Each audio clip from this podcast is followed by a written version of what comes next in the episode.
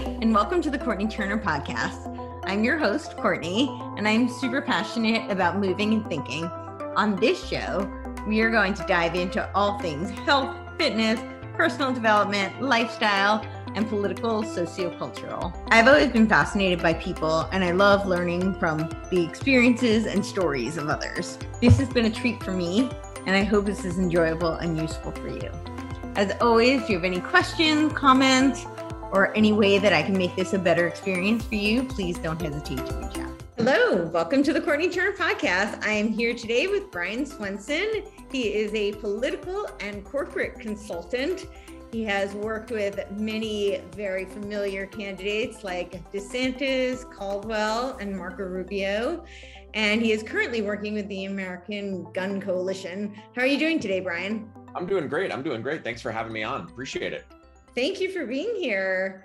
So, for my audience who may not know, tell them a little bit about how you got into corporate and political consultancy and how it led you to what you're doing now.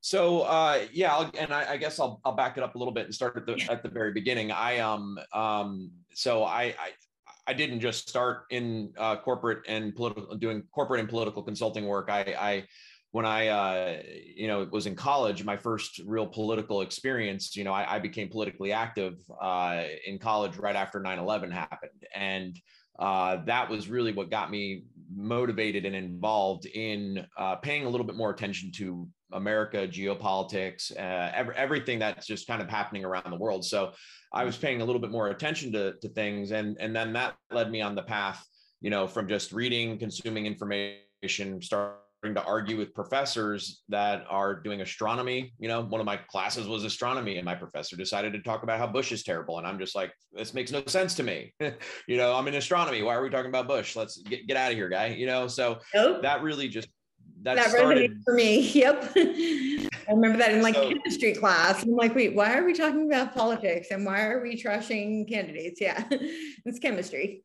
I get it. Go on.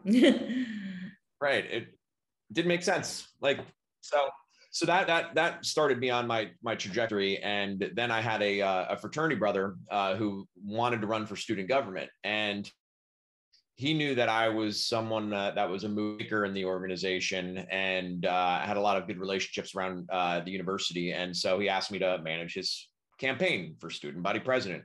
And so i, I kind of I was like, sure, why the hell not? Uh, you know, I didn't know what the heck I was doing, but uh, he told me that he trusted me and um, I had enough, you know, decent problem solving skills. Uh, so I, I, figured it out and, and, did it. And that was really my first foray into campaign management. And uh, if you want to even count that, I mean, I kind of did. I, I, kept doing political races on campus after that. Uh, and then I started to, to, volunteer for a state, local state house uh, race that got me, um, you know, really starting to go further down the rabbit hole of uh, campaign world. That right after I graduated from college, I, uh, you know, I, I interviewed for a, a, a, company called the Leadership Institute, which is a conservative nonprofit based in Arlington, Virginia.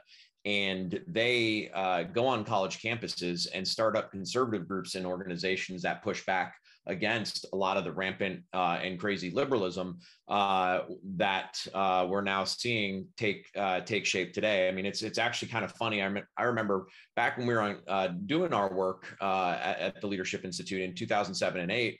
Some of the crazy ideas that we were seeing on on college campuses, you know, like critical race theory and gender neutral neutral terms and all you know all these crazy pronouns like it's just it's just the political correctness is insane and and uh, we were seeing everything that now everyone's seeing in the rest of the country we were seeing that on college campuses in 2007 and 8 and mm-hmm. and so uh, it takes about 10 years for a lot of these crazy dumb ideas to to take hold so um, you know leadership institute was a great you know great opportunity had all kinds of fun stories uh, I, probably my favorite story was uh, the time i met the tree hippies uh, in uh, that were in Berkeley. Uh, Berkeley College uh, had these hippies that lived in three trees on the college campus that they claimed was an Indian burial ground, and this Indian burial ground could not be used for the new athletic facility that they were trying to build, and it just sounded absolutely insane. Um, you know, it was no Indian burial ground, by the way. That's just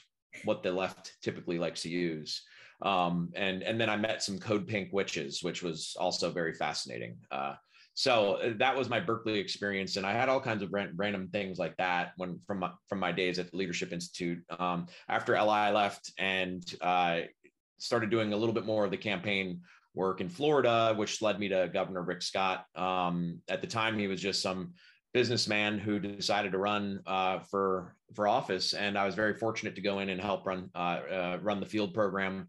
And then after that, we won very close race, uh, but we ended up winning. And uh, I worked for him at the political part, uh, the state party, for several years. And then I did the Louisiana. for Senator Bill Cassidy in 14, took out Mary Landrieu, which was a huge, huge win for Republicans. That was, I believe, the year we retook the Senate.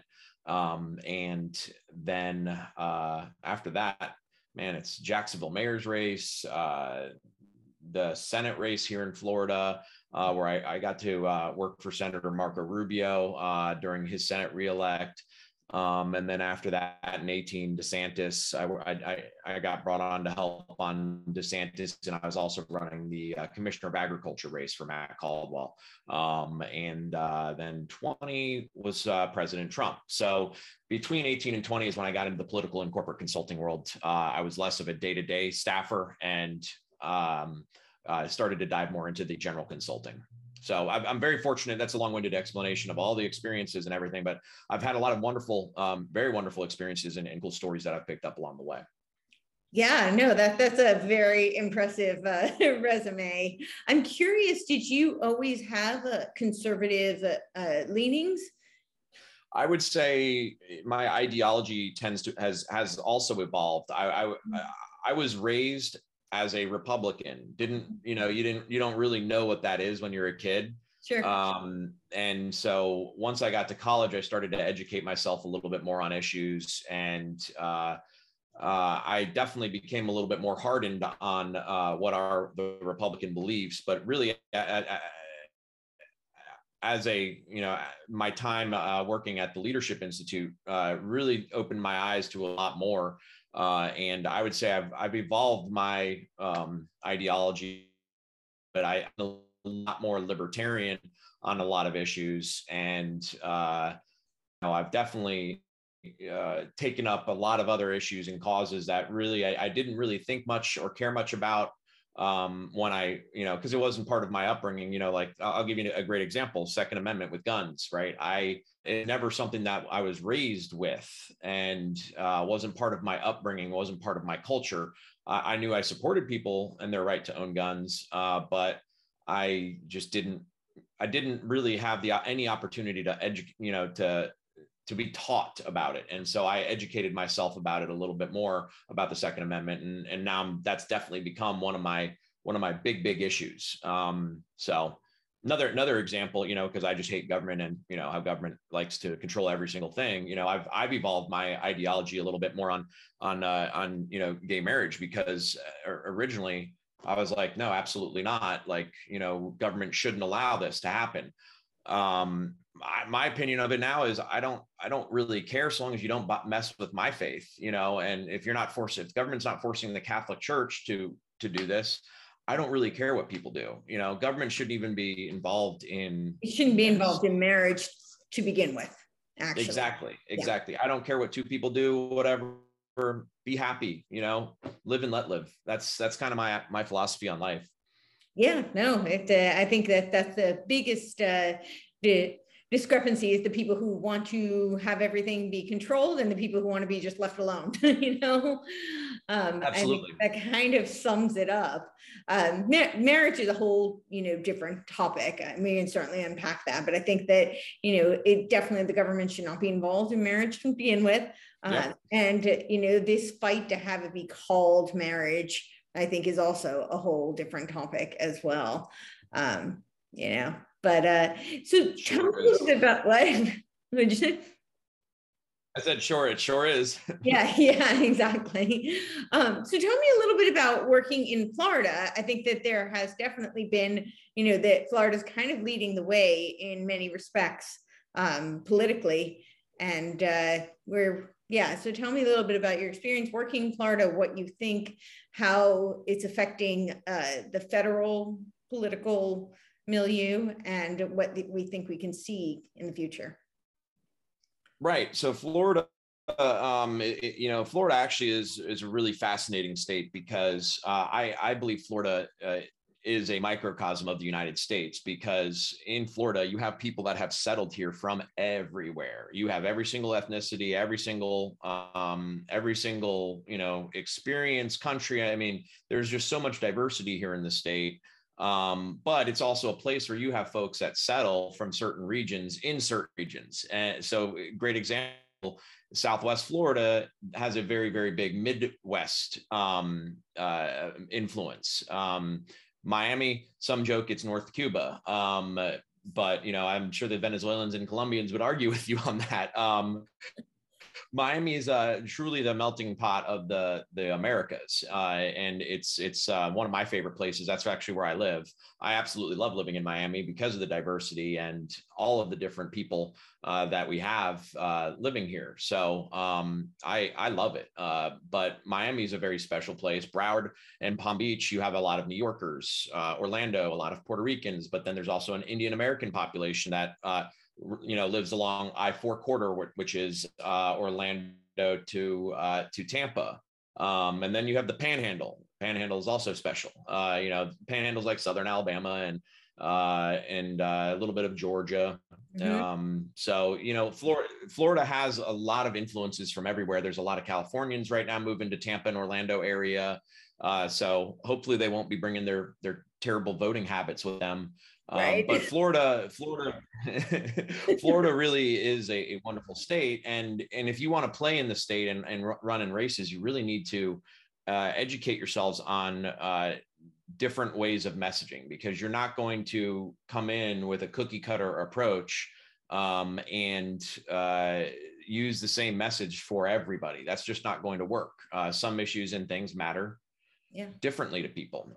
And so that's Florida really taught me the importance of, of being able to have a com- communication and engagement with people um, and uh, in, in such a way that is more impactful and meaningful to them. And, and I'd also say uh, Florida has done a phenomenal job in the political consultant class. Really, uh, I would say they've done a phenomenal job of working within the Hispanic community where originally in the 2000s the republicans were viewed as the anti-hispanic you know uh were which has never been the case that's just the media right. spin right. and uh and so but florida we've always done a really good job of messaging to hispanics and that's because of the relationship i think that uh, the republican party has with the uh, uh, the cuban people a lot of folks immigrated from Cuba in, in Miami and, and joined up with uh, the Republican Party. And they've helped definitely shape and influence the Republican Party in a very, very great way here. Um, and so I think they really helped the Florida Republicans figure out the importance of messaging and and uh, working with them, and uh, that then expanded to the rest of the nation because then those Republicans helped each other Republicans, and you know the the party has evolved a lot better, and uh, really spoken to a lot of important you know groups whose whose interests have always been aligned with ours. Uh, it's mm-hmm. it's that's the frustrating thing is um, you know we don't necessarily always have the best communicators um, but we have the best message and and and uh, really just goals. I mean limit government get it the hell out of your life. Uh, that's yeah. And i think, really I think especially uh, you know the hispanic community the values are so aligned you know absolutely. Yeah. Absolutely. So yeah florida you know the other unique thing that florida we do really well is uh, we we do voter turnout really well voter engagement. And uh, we build a very aggressive field program that is is very heavy on door-to-door um, banking uh, person-to-person engagement, which is really the most important and most effective way to turn out a voter.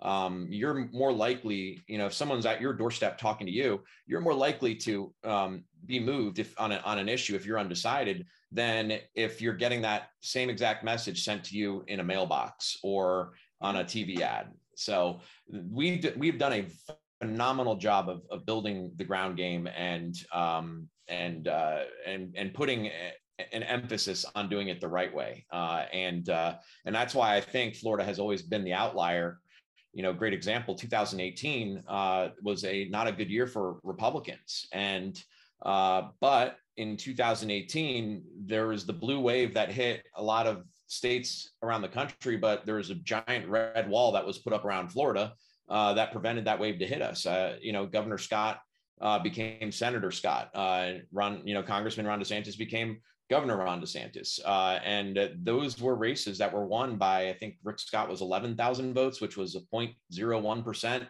Um, and uh, and and Governor uh, DeSantis, uh, I think his total margin of victory was 35, 40, 42, something like that. I don't remember off the top of my head, but it was very, you know, very close within the margin of uh, potential recount. Wow. So what? we mm-hmm. we do a really good emphasis on on ground game. And in 2018, we we hit, uh, I think we hit um, all the target, or if not all most of the target homes three or four times, which is really good with door to door. Wow. Yeah. I, I, mean, all politics are local, and I think people really do forget that. Um, and that's so important. That's really seems to be what you're driving home and how effective uh, that was in Florida to really make it local and personal. Yep. Yeah, absolutely. So, what do you think that we're going to see in uh, certainly 2022 is coming right around the corner. and then uh, 2024. I think 22, you're going to see a bloodbath on the Democrats. I think it's not going to be pretty uh, for them. Uh, there, uh, there's gonna, there's a reckoning coming, and uh, I think all of the years of their lies, slandering President Trump, creating lies, um, you know, in in some instances, you know, stealing, uh, you know, stealing on an election or two along the way. You know, the Democrats have uh, overplayed their hand, and I think the American people are sick of it. Uh, and and some of the best things I can point to for you are the evolving polling numbers, right? So the Hispanic community nationally has started to shift away from the Democrats, uh, where they had a pretty, you know, good grasp on on them. And uh, I saw a poll the other day that now 40% of Hispanics now identify uh, or plan to vote uh, with Republicans um, in uh, in Virginia. That was a key demographic group that helped Youngkin just win in Virginia. Um, A Republican took out uh, a, a former governor of the state of Virginia. And a lot of that was because of the Hispanic engagement that was done uh, by the Youngkin campaign. And they ran a very good campaign, uh, which, uh, you know, definitely set some, that, that was the first, I think, domino to fall for uh, what we're going to see the next year. Um, and, and I don't think it's going to be pretty for the Democrats. I think you're going to see safe Senate seats. Uh, that will be a loss for them. Wow.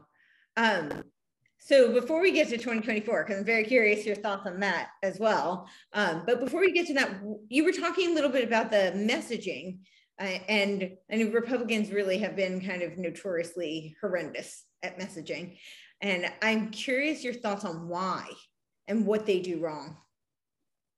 I um I, I wouldn't say they've been uh horrendous at messaging. I think you have some folks that are phenomenal at messaging and other folks that are not. And uh, and a lot of that you know that always goes to the you know you, you, do a better job of nominating and picking people in the primaries that are effective communicators. Um, maybe some of them are not always the most effective but they're really good conservatives. So you know obviously you know i've, I've always subscribed uh, to the um, uh, you know i think it started with barry goldwater but uh, the the goldwater doctrine which is you elect most uh, uh, conservative um, to office uh, as a as a Republican. So you try to push through the most conservative person for the general election, um, and I've always believed in that. Uh, you know, sometimes we have some folks that say some crazy things, and their asses aren't going to get out of the general election, and uh, which is is certainly not helpful. Um, I'd say one of the most effective communicators we've had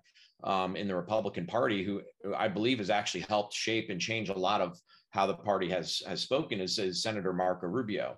Um, you know, he's been one of our most effective communicators since uh, uh, President Reagan, um, and uh, uh, he's incredibly eloquent, very, very, you know, quick, very fast. Uh, he, and he knows how to navigate uh, all kinds of different sticky issues. So I, it's, it, it's, it was fascinating to work with him and learn from him and see you know his opinion on things and uh, and and how to communicate that. And and he's very very great especially on a lot of international issues that matter to the international you know a lot of the folks here in miami um, you know there's a lot of nicaraguans and he took very hard stances on nicaragua. Uh, there's of course cuba and you know all the different uh, countries around uh, Central and South America, Senator Rubio is very engaged in, and and he talks about those issues and he knows about them, which which helps, you know, with uh, building that relationship with those voters. Yeah, totally. I, am curious. You work a little bit with uh, agriculture, and we are our foundation as a country is agrarian, you know, and we've strayed very far from that. But um, there's a lot of policies that have been instrumental in straying away from that. Um, so I'm curious your experience in that arena and your thoughts on it. Yeah, so I um I mean my my experience with uh, doing the the commissioner of agriculture race, and I don't have an agri I didn't have an agriculture background. I uh, I was just a political guy that you know was brought in to uh, help win a race, and uh, we we definitely had some challenges at race. We uh we were uh we we we ended up winning uh by a much larger margin than expected on the primary, and it was a very very contentious primary. Um, but we we were the most conservative candidate in the race and we ran a very aggressive grassroots campaign that went to every single small town and big town in Miami, uh, from from Miami all the way up to the Panhandle, and uh, and we hit, um, I think it was hundred thousand miles or just south of uh, hundred thousand miles, uh, driving the state of Florida over the course of a year and a half, uh, which which is crazy. Um, and uh, we got every endorsement from big town to small town, from you know city council to sheriff, and so I mean we truly ran a grassroots uh,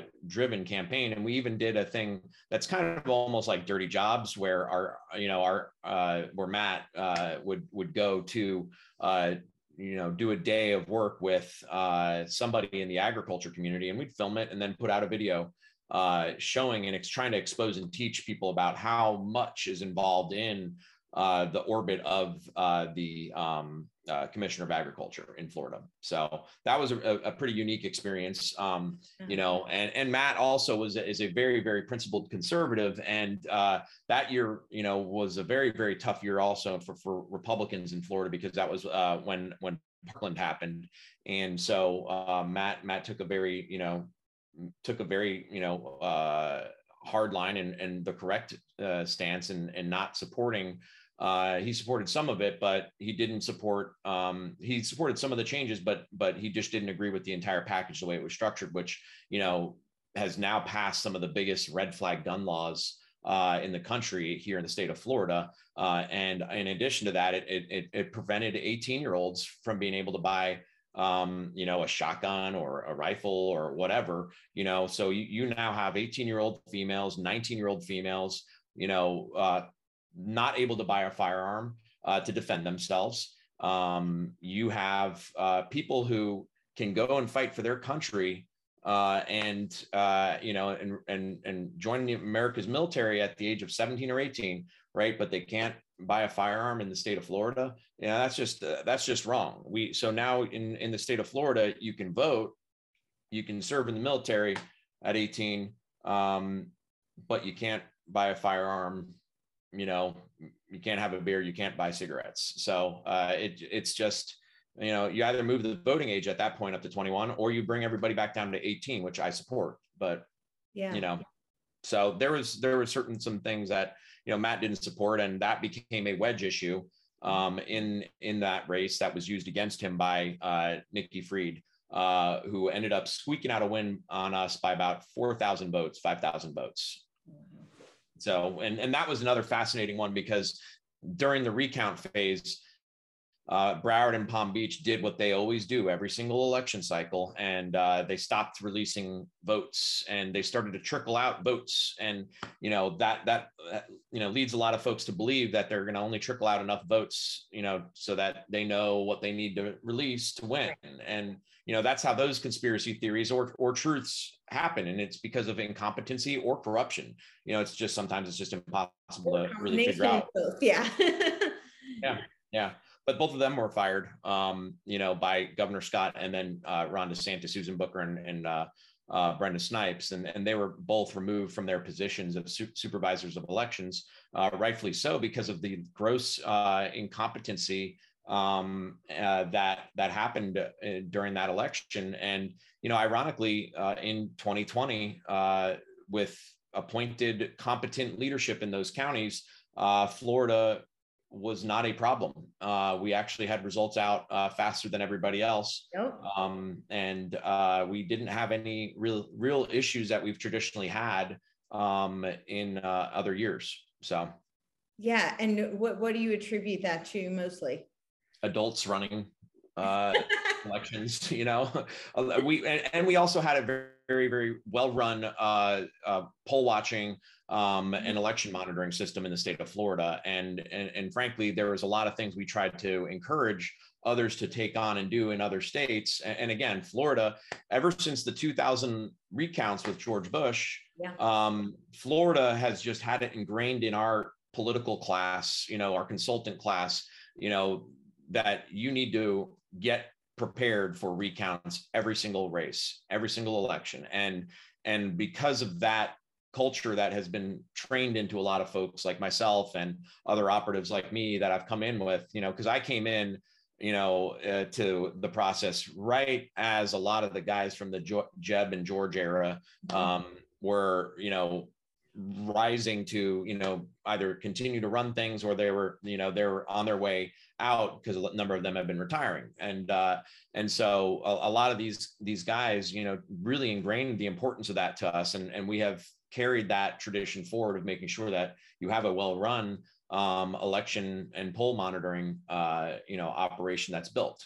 And so Florida, Florida's also had the most, uh, you know, uh, the, we've had the most experience in absentee ballots or vote vote by mail ballots, as as you call them, um, uh, more so than other states. Uh, and and our election laws are also pretty good because we've learned from mistakes. Uh, we've had about 30 years of absent uh, vote by mail ballots that have been sent. And so you have 30 years of making uh, legislation and policy uh, to make sure that that is the most effective and well, you know, fair and, you know, every legal voter is able to vote um, in the way that they want um, while you also make sure that you uh, diminish any opportunities for fraud.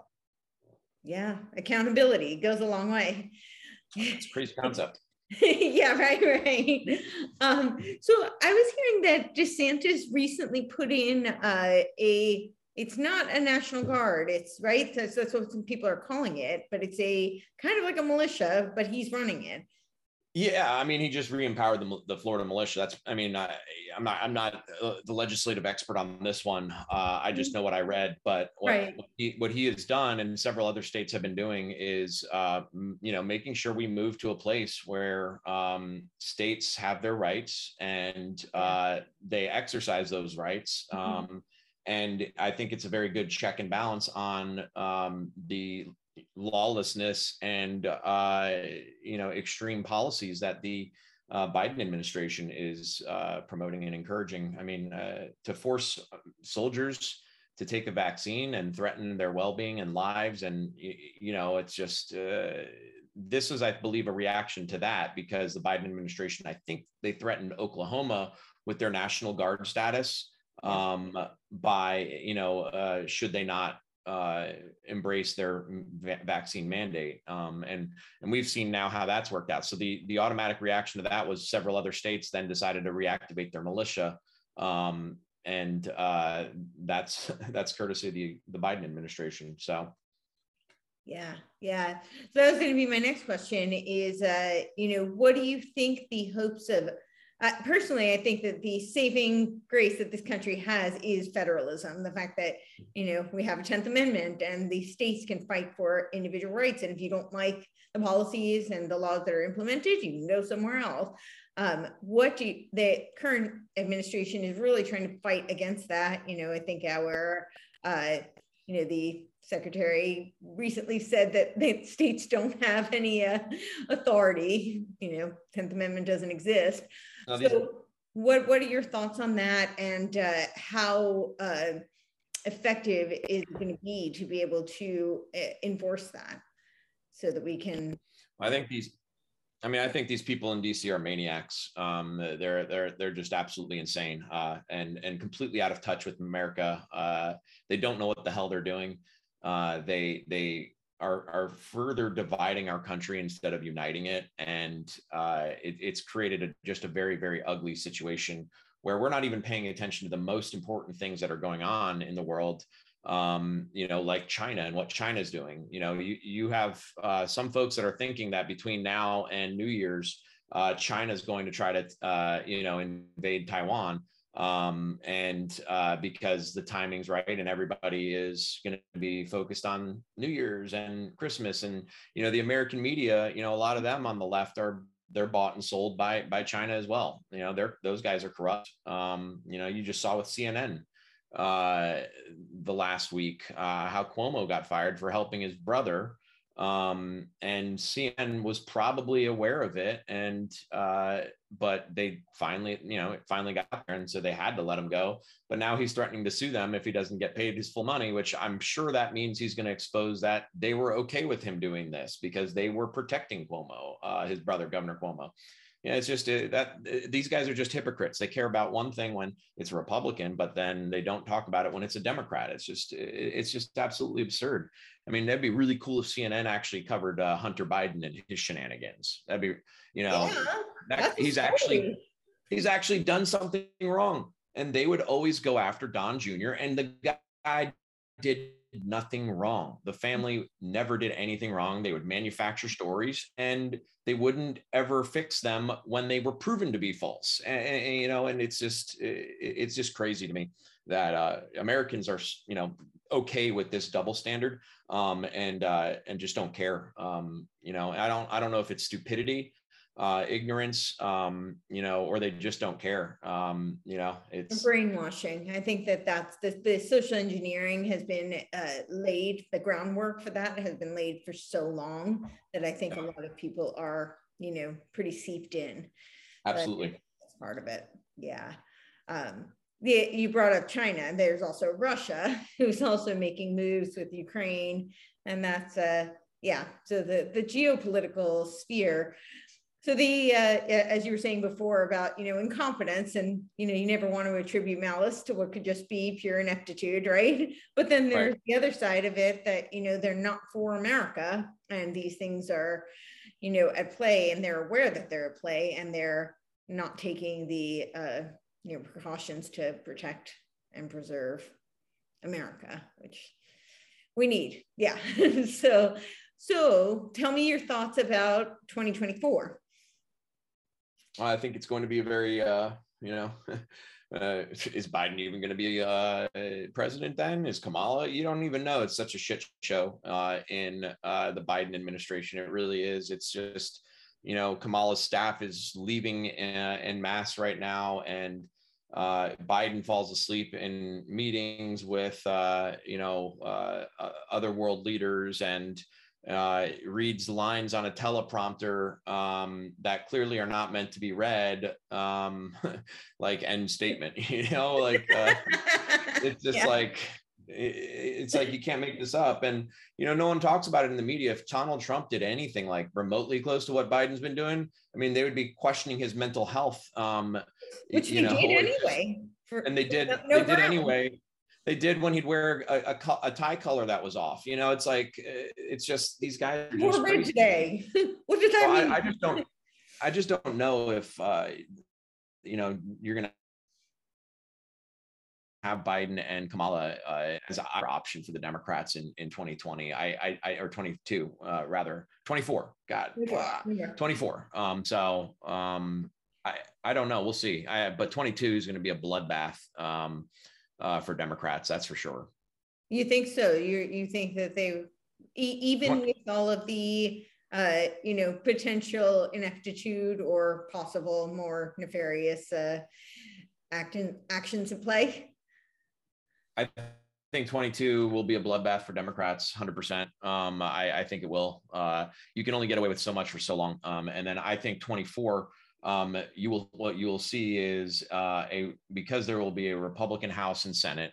the media will spin the narrative and blame all the problems on the Republican House and Senate, but not Biden. And and so you'll actually have to have another, you know, real street fight that time. But I think enough Americans would have woken up um, where you know it, it, won't be as much of a street fight for votes. And by street fight, I don't mean violence. I mean you're gonna you're gonna have to build a very aggressive, you know, ground operation. It's not like you know, and this year you do too. My attitude is always you, you don't take any vote for granted. You work at, at just as hard uh, if you are up or down. And uh, and I I feel like you know this this year we're going to do really really well as a party. Um, and that's not because you know I think it's just because of the history of what the Democrats polling numbers look, are looking like, and you know what an incumbency of, of a Biden presidency and the inaction and you know just general failures of the Democratic Party, they're going to cause a, a, a big Republican gain. I think you're going to see gains that you've never seen before. Uh,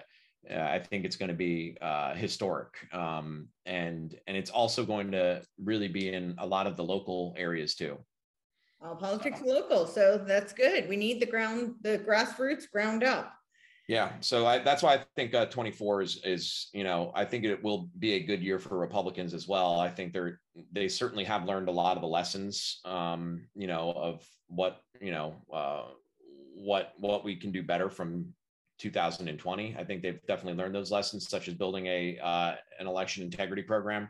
Uh, you have a great example like the RNC, for for example, they've actually launched an election integrity program, which they've never had before, uh, which which shows that the RNC is actually you know taking um, this, which traditionally has been a campaign driven and centered operation. Um, and and so the RNC is now putting forth resources to make sure that it's it becomes an established and well-oiled machine uh, for uh, the 24 election cycle. That's great. That's so great to hear. Yeah. Um, what are your thoughts about? Uh, so we don't know what will happen with Biden, Kamala. What do you think will happen if they are not the uh, candidates? And what do you think about uh, on the Republican side? Do you no, if Trump if Trump want, you know decides to run, I mean, we'll know we'll know after the 22 election cycle what Trump's plans are. Uh, mm-hmm. hands down. Sure. We'll know. Uh, but uh, if Trump decides to run, um, then only the uh, you know RINO Republicans in the world you know, of the world will decide to run against him for Lord knows what reason. They'll just get their asses kicked. Um, but you know, if Trump decides not to run, you have a, a, a number of uh, you know wonderful candidates, and and we have a a, a, a much deeper bench than the Democrats do uh, mm-hmm. of potential uh, folks um, that could run for president. Do you have any thoughts uh, on who those might be? I know there's a lot of noise about DeSantis. I'm curious your thoughts if he were to, what would happen with Florida? Well, my here's my position on Florida. Okay. I, our, our most recent, you know, America's, uh, you know, the last Republican president, uh, uh, you know, Donald Trump is a Florida resident, and right. also from Florida we have a, a, a, man named Senator Rick Scott, who mm-hmm. was a phenomenal governor for the state and led us out of an economic downturn, um, and was one of the highest, uh, you know. Uh, one of the states with the lowest unemployment rate because of uh, the um, leadership and business knowledge that he has. And and you know and he's doing a, a great job in the senate. Um, and we have senator marco rubio who uh, was also speaker of the house in florida. And he passed a lot of great conservative legislation in the state of florida. Um, and uh, you know really led a lot of the you know revolution uh, on uh, conservatism in in the state house. And and and uh, and he is a an incredible communicator. He's done a great job uh, in the Senate. He's probably one of the most um, you know uh, knowledgeable uh, people in the foreign uh, in the foreign affairs uh, lane. Uh, the guy knows everything that's going on around around the world. is absolutely brilliant and a phenomenal messenger. And then we have Governor Ron DeSantis, who uh, has done a, a, great job here in the state of Florida. I mean, he's proven to everybody that you have, um, you know, you don't need to uh, put mask mandates and close down schools and do all these things. You know, right now the state of Florida is the lowest, uh, the lowest uh, rate of corona cases yep. Uh, per capita. Um, yet the state of Vermont, I think, with a vaccination rate of 90% or something close to that, has the highest or second highest uh, uh, amount of uh, COVID cases in the country. Um, you know, I, I, think there's a lot that we still don't know about COVID, um, and and so you know the Democrats like to say they're the party of science, but they haven't been really you know champion science lately. It's more about fear and feelings than uh, than uh, science and facts. I mean, you know, uh, and, and you know, it's it's Corona's definitely brought in a lot of brought out a lot from folks, you know, positive and negative. We've seen great stories of people helping others, but you know, you've also seen some of the ugliness and, you know, uh, no side's perfect, but uh, the Democrats certainly have overplayed their hand on that, and they've used fear and targeted people um, that are their political enemies. And you know, uh,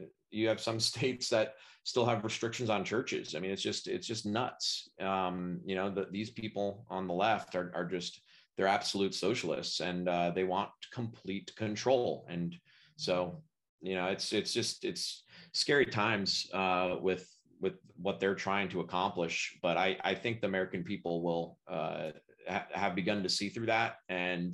Mm-hmm. Um, you know, but anywho, but yeah, DeSantis, uh, you know, I, I think he also would be another great option from Florida. So we have we have four great uh, potential options from the state of Florida um, uh, all of whom I've had an opportunity to work for. Uh, so uh, I think uh, Florida has obviously led the nation in many things.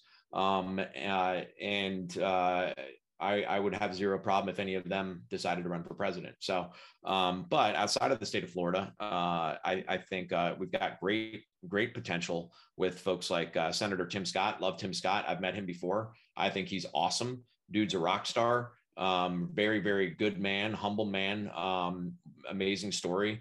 Um, we've we've got so Tim Tim could be another uh, Senator Tim Scott could be a phenomenal option.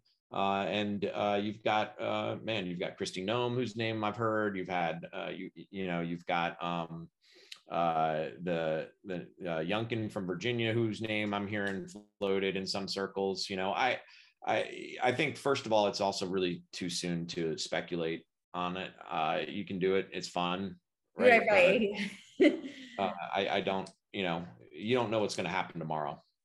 No, we we and in this milieu we really don't in the current zeitgeist. yeah, definitely.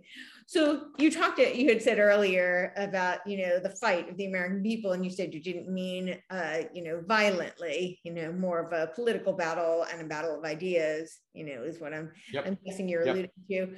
Uh, there is a lot of talk, though, that, you know, America is very divided and that they are intentionally trying to fuel that fire.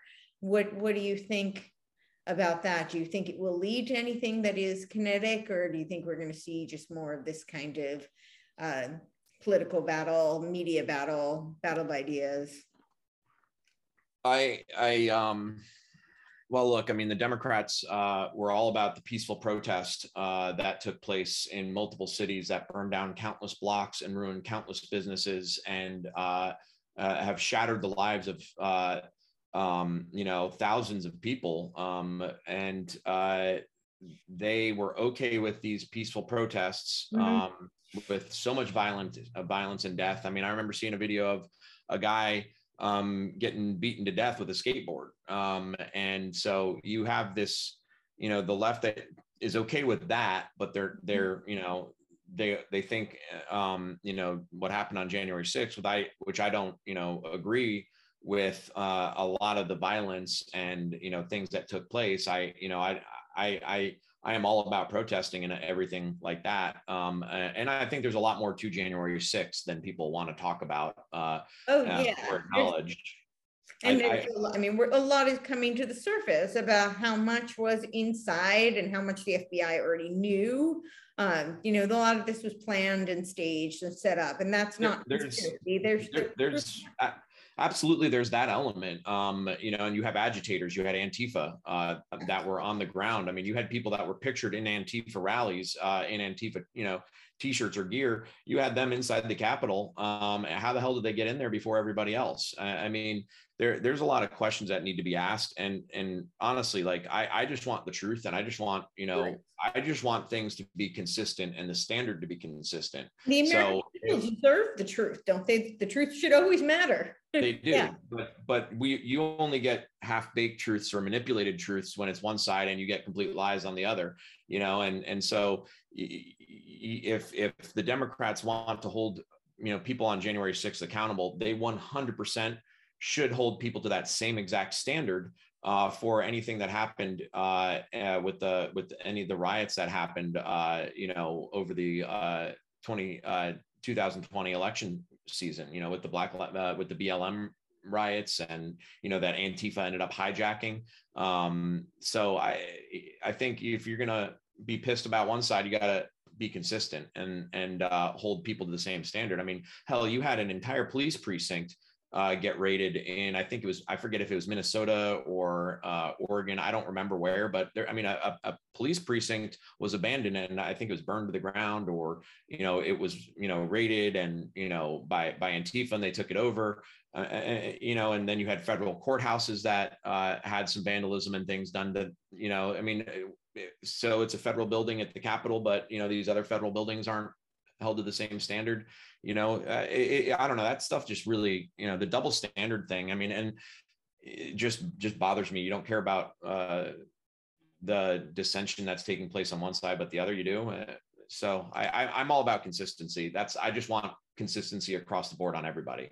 Yeah. Whether the, whether the standard is whether you're keeping people in jail longer than they deserve or um or or you're keeping the sentences short i want consistency you know? Um, and and you know to to uh, some of the points of you know that that blm have made um, and and i'd i'd rather you know i'd say just members of the african american community i mean they've raised a lot of great points uh, that there are in fact injustices still. I mean you know that happens 100% it happens you know? You're you're an asshole if you deny it. And uh, i 100% believe that there are injustices that happen. I think there are double standards. I, you know, you look at some prison sentences that get, get handed out, you know, there might be weaker for, you know, a white dude uh, than a black dude. Um, and so I, I think that that is, that is a, an issue and a problem and it, it certainly should be addressed. But I think the way that it's been addressed and handled and approached uh, doesn't help solve the problem. Um, you know, I'll tell you, critical race theory is not the solution. uh, sure as hell isn't. You know, and and what's also frustrating to me is, you know, President Trump passed the most, um, you know, aggressive and uh, impactful criminal justice reform, right? If if he was a, a Democrat, he would they would have been writing about him in the history books for the next 50 years. Um, but President Trump passed a more pro uh, criminal justice reform legislation, a larger package than Obama did, the first black president, than Joe Biden has ever gotten passed with, you know, his what, 50 years uh, in DC, 40 years. I can't even keep up. Um, you know, he's the reason why we should have term limits. So yeah, right. I, exactly. it's, just, it's just it's just maddening to me, you know. And I think I think a lot of people in in, in the African American community have have 100% been treated unfairly, and I I I I sympathize, and I I, I want to learn, you know, more so I can help, you know, make those changes that I can. Um, and and I've I've I've always listened, uh, and you know, uh, and what what's fascinating to me, eh, one of the things that I'm learning a lot about now, right now, is uh, uh, how uh, one of the fastest growing blocks of uh, first time gun buyers uh, in America are African American. Uh, yeah, and uh, they're doing it because they can't keep their communities safe. They want to protect their, themselves. Um, these crazy moron white liberals want to, uh, you know, get rid of police forces. Um, you know, they want to defund, the police, police and let the social workers handle it. Yeah, I mean, and and that's only going to have an impact on large cities, which you know, inner city communities, and you know, it's it's not going to help them. You know, but but but the flip side of it is sometimes in some of these communities, when they call the police for help, cops aren't going to show up for 40 minutes 50 minutes maybe even if at all because it's not a serious enough case for them or they're just too busy. And yeah. and so you have um you know how the heck are these folks going to be able to defend themselves other than with a firearm? They, can't. They need access to firearms. And some cities um, pass gun control control laws um, uh, out of out of uh, you know with racist intentions. Um, that's where a lot of gun control laws have originated from.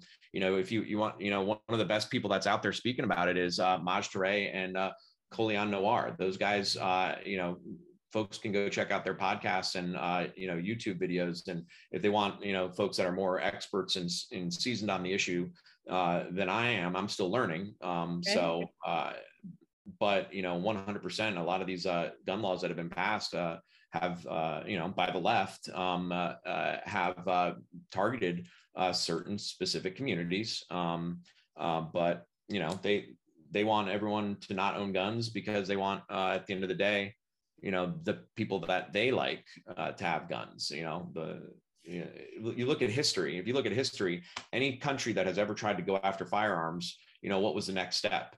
Cuba took everyone's firearms. Mm-hmm. Nazi Germany took everyone's firearms. You know, so it's like uh, fascists want control, and you of know, course. yeah, because uh, you know they when uh, people what what is it? When people uh, fear the government that's tyranny. When the government fears the people that's freedom you know?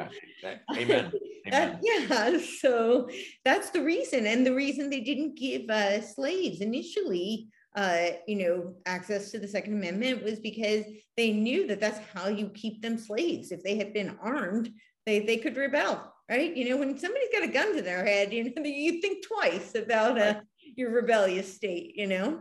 Yeah, and I think that's a, you know that's a great opportunity to too to talk about you know one of my most recent projects, which yeah, is uh, I was just gonna, uh, Big, Big Daddy Unlimited is a, a you know uh, one of the fastest growing uh, firearm companies that's that's out there. Um, BigDaddyUnlimited.com. Uh, uh, they uh, great great company. They're they're growing at an inf- incredibly uh, fast pace, uh, and they really are revolutionizing and updating. I would say the the firearm industry. The firearm industry as a whole is uh, you know is is antiquated in how they do business. Um, and uh, they they certainly could use a little bit of a refresh. Uh, and and so uh, Big Daddy is uh, I'd say they're a tech firm uh, that actually happens to sell firearms ammo soft goods you know you know you name it they can they can get it. Um, and so uh, Big Daddy, uh, the folks at, at, Big Daddy, Tony and Sherry McKnight, I've actually been fortunate to know them over the years, uh, and uh, they they reached out to me back in I believe June or July uh, or May actually it was May to come in and and uh, help them launch a, a, group that has been Sherry and Tony's passion project, which is called the American Gun Coalition, and and basically the American Gun Coalition is uh, a, a, group that's going to be coming in and really trying to identify and, and, find lanes and opportunity where a lot of the established players are either too busy or just may not have the resources or may not even be thinking, you know, uh, you know, in, in places that they can they can actually be be focusing in on and, and doing. Um, and and I'm coming in as well as everybody else, and we have really taken a lot of what Tony and Sherry's story is, mm-hmm. um, which is they were first time gun buyers. Uh, back in I believe 2014 or 13. I don't remember when that uh, when when there was a shooting, but they heard about this crazy thing called stealing your people, you know, uh, gun control and taking taking firearms, and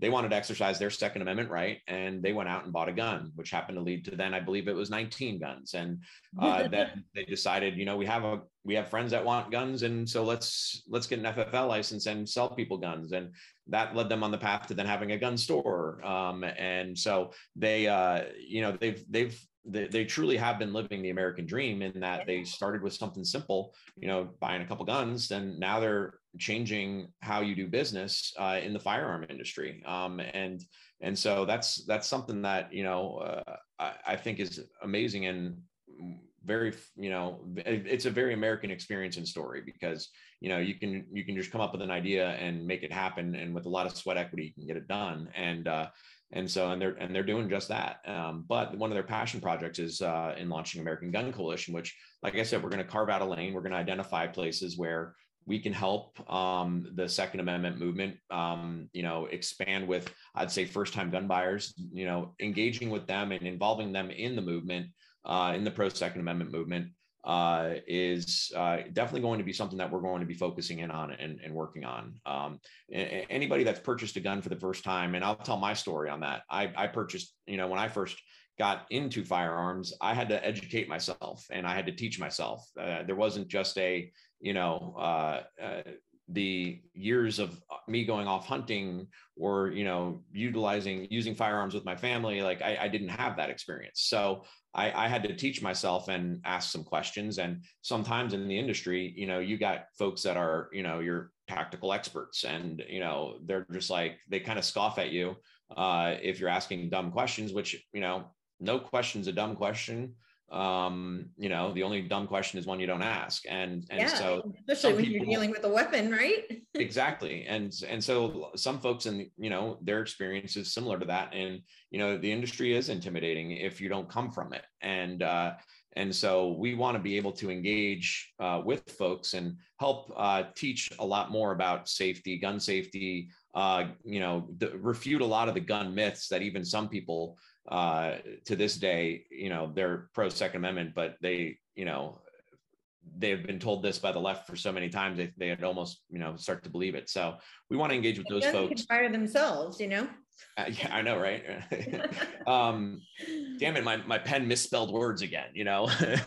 yeah. Uh, but uh, the um, you know that's one of the, the, the groups that we're going to want to engage with. We're going to we're going to work with a lot of college students as well. We're going to give them the opportunity to experience and uh, and and shoot you know uh, firearms for the first time uh, in a safe environment. I mean they're all going to get a very very sound education um, and and we're going to teach them a lot about activism and how to get engaged how to get involved into the process and and make make some change. And that at the end of the day is is the goal is we want to educate people and we want to activate people and you know we want to be a resource. And and we also the other the other most important thing is you know the too often in you know and I, and this is just a, a very general observation of just nonprofit you know conservative nonprofit world. And uh, really i think it's just anything. Um, you know a lot of people compete unnecessarily yep. and work against each other. Um, and that's really not going to be that's not part of our you know ethos uh, at at uh, at uh, American Gun Coalition. You know, we we have the attitude of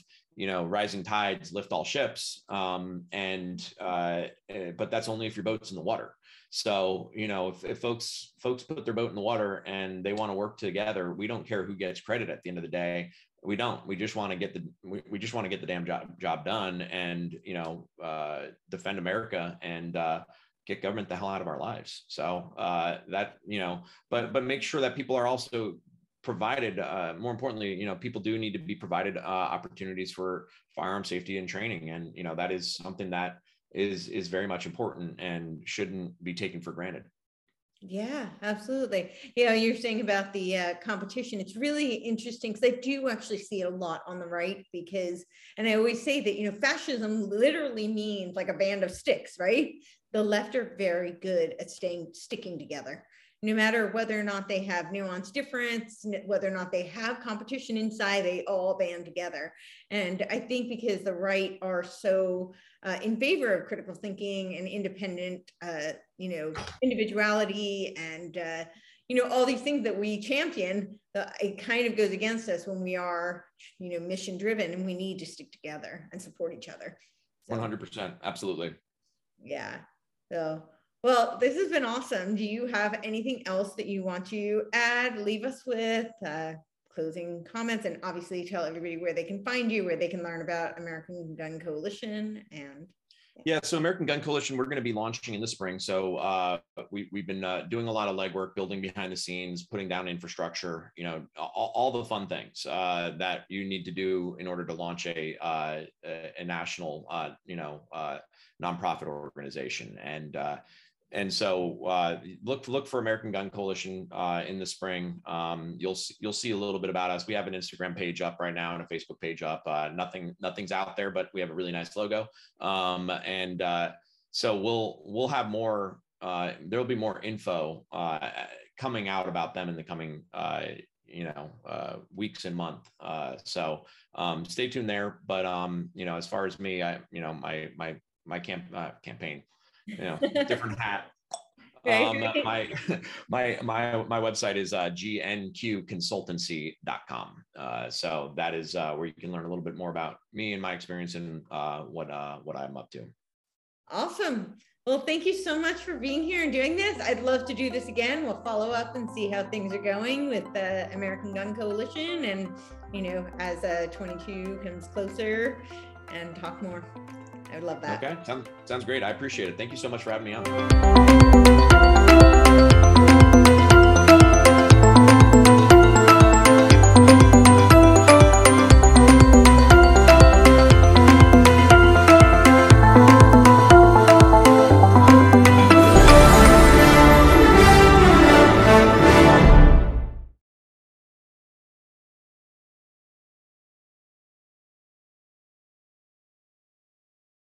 This podcast is a part of the C Suite Radio Network. For more top business podcasts, visit c-suiteradio.com.